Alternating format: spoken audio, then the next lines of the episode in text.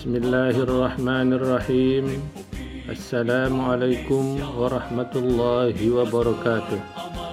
Saya Haji Musim Kepala Kantor Kementerian Agama Kabupaten Sumbawa Barat.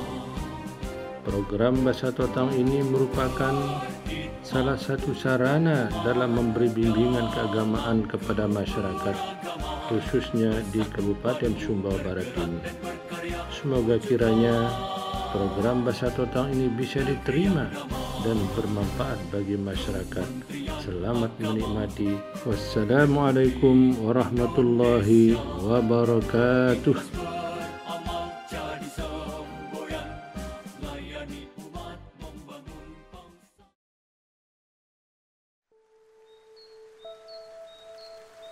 Bismillahirrahmanirrahim Assalamualaikum warahmatullahi wabarakatuh Nama saya Muslim Alamat Desa Bilu Kecamatan Jereweh Penyuluh Agama Kabupaten Sumbawa Barat. Dalam kesempatan ini izinkan saya menyampaikan Mu'izatun Hasanah yang berjudul Mensyukuri Nikmat Sehat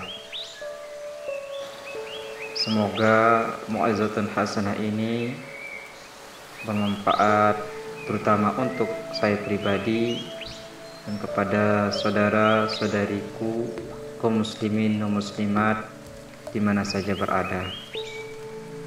Alhamdulillahirabbil alamin wa bihi nasta'inuhu ala umuri dunya waddin wassalatu wassalamu ala asyrafil anbiya'i wal mursalin سيدنا مولانا محمد وعلى آله وصحبه ومن تبعهم بإحسان إلى يوم الدين اللهم صل على سيدنا محمد وعلى آل سيدنا محمد أما بعد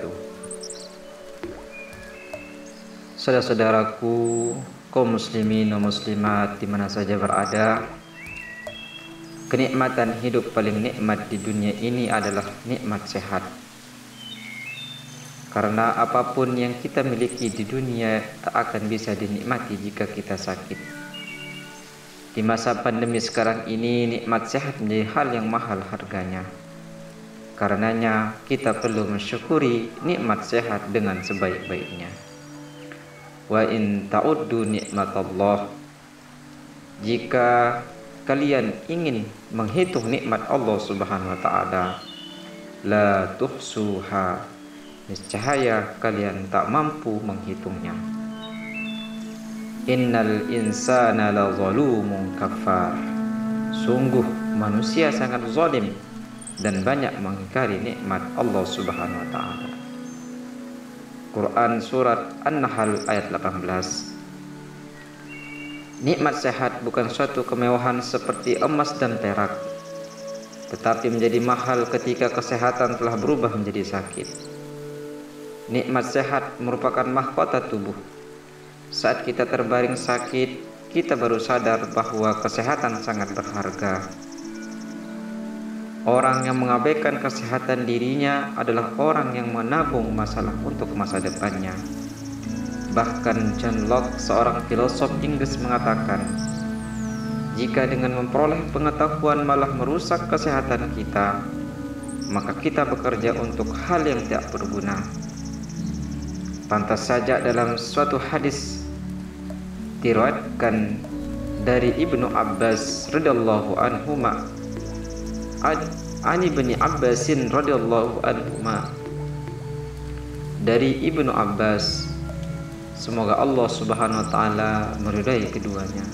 Qala beliau berkata qala an-nabiy sallallahu alaihi wasallam telah bersabda Rasulullah sallallahu alaihi wasallam nikmatani maghbunun fihima katsirun minan nas.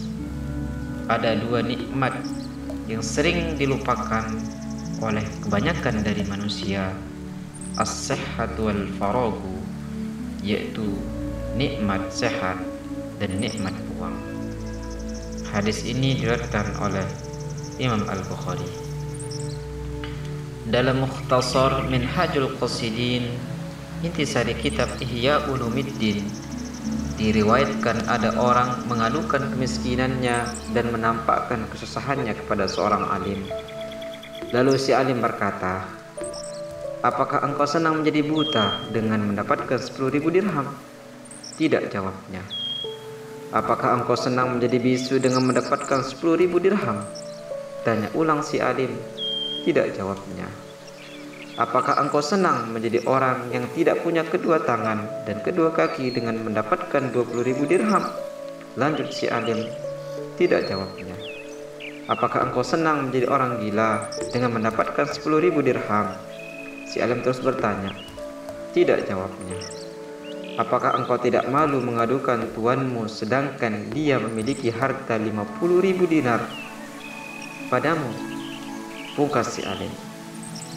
Dari kisah tersebut, kita dapat memetik pelajaran bahwa nikmat sehat atau kesehatan jauh lebih berharga dibanding uang yang banyak ataupun harta yang melimpah. Saudara-saudariku, kaum muslimin dan muslimat di mana saja berada, betapa pentingnya nikmat kesehatan hingga Rasulullah Shallallahu alaihi wasallam bersabda Man asbaha minkum mu'afan fi jasadih Siapa saja di antara kalian masuk waktu pagi dalam keadaan sehat badannya Aminan fi sirbih Aman dalam rumahnya. Indahu kutu yaumi Punya makanan pokok pada hari itu. Faka'annama hizat lahu dunya. Maka seolah seluruh dunia dikumpulkan untuknya. Hadis ini diriwayatkan oleh Ibnu Majah. Dalam Islam menjaga kesehatan menjadi bagian penting dari prinsip-prinsip pemeliharaan pokok syariat.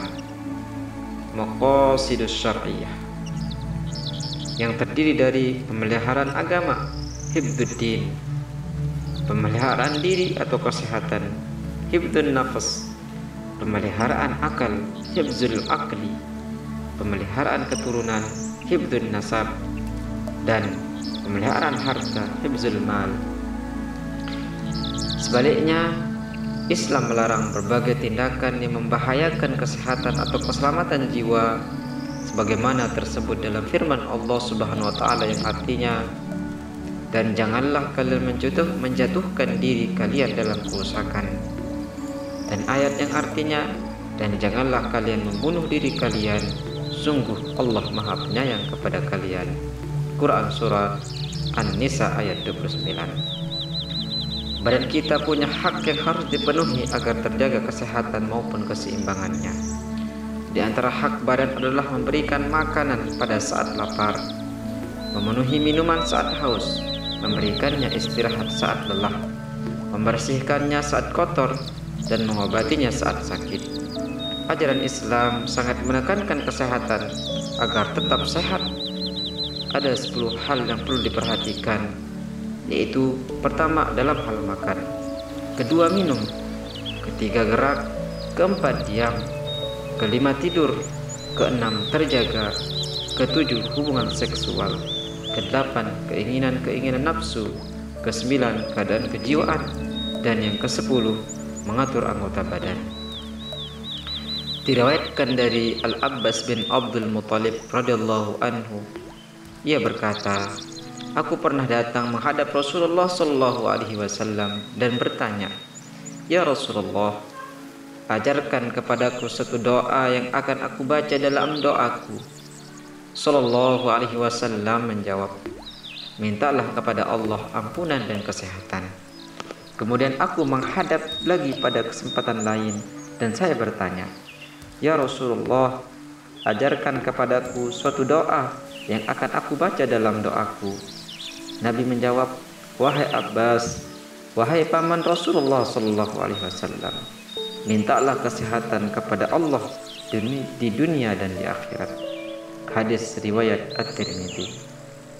Hal paling indah di dunia ini adalah anugerah kesehatan dan keluarga bahagia di di saat usia makin bertambah tua untuk itu, tentu kita ingat sabda Nabi Muhammad sallallahu alaihi wasallam, "Iktanim khamsan qabla khamsin."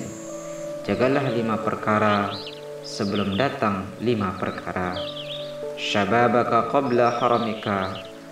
masa mudamu sebelum datang masa tuamu wasihhataka qabla saqamika masa sehatmu sebelum datang masa sakitmu waginaka qabla fakrika masa kayamu sebelum datang masa miskinmu. Wa faragaka qabla syuglika masa luangmu sebelum datang masa sibukmu. Wa hayataka qabla mautika.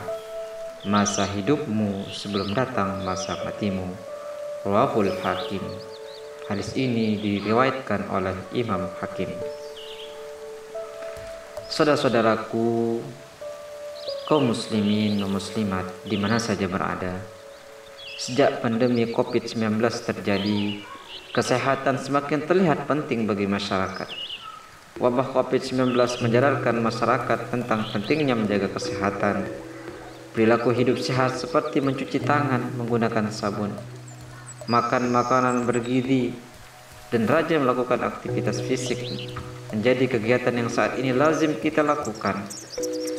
Hal ini disebabkan adanya keyakinan masyarakat bahwa melakukan kegiatan-kegiatan tersebut merupakan langkah yang efektif untuk menghindarkan diri dari penularan virus COVID-19. Bahkan dengan alasan menjaga kesehatan dan menghindarkan diri dari penyakit masyarakat rela untuk mengurung diri dari rumah selama berhari-hari.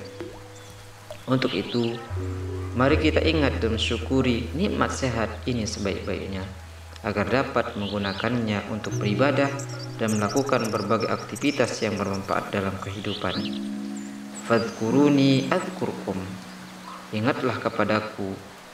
Kata Allah Subhanahu wa taala, adkurkum niscaya aku akan ingat kepadamu washkuruli wala takfurun dan janganlah kamu mengingkari Quran Surat Al-Baqarah ayat 152 demikian mu'izatun hasanah yang dapat saya sampaikan. Semoga bermanfaat mengingatkan kita agar selalu menjaga kesehatan dan mensyukurinya dengan sebaik-baiknya. Akhirul kalam.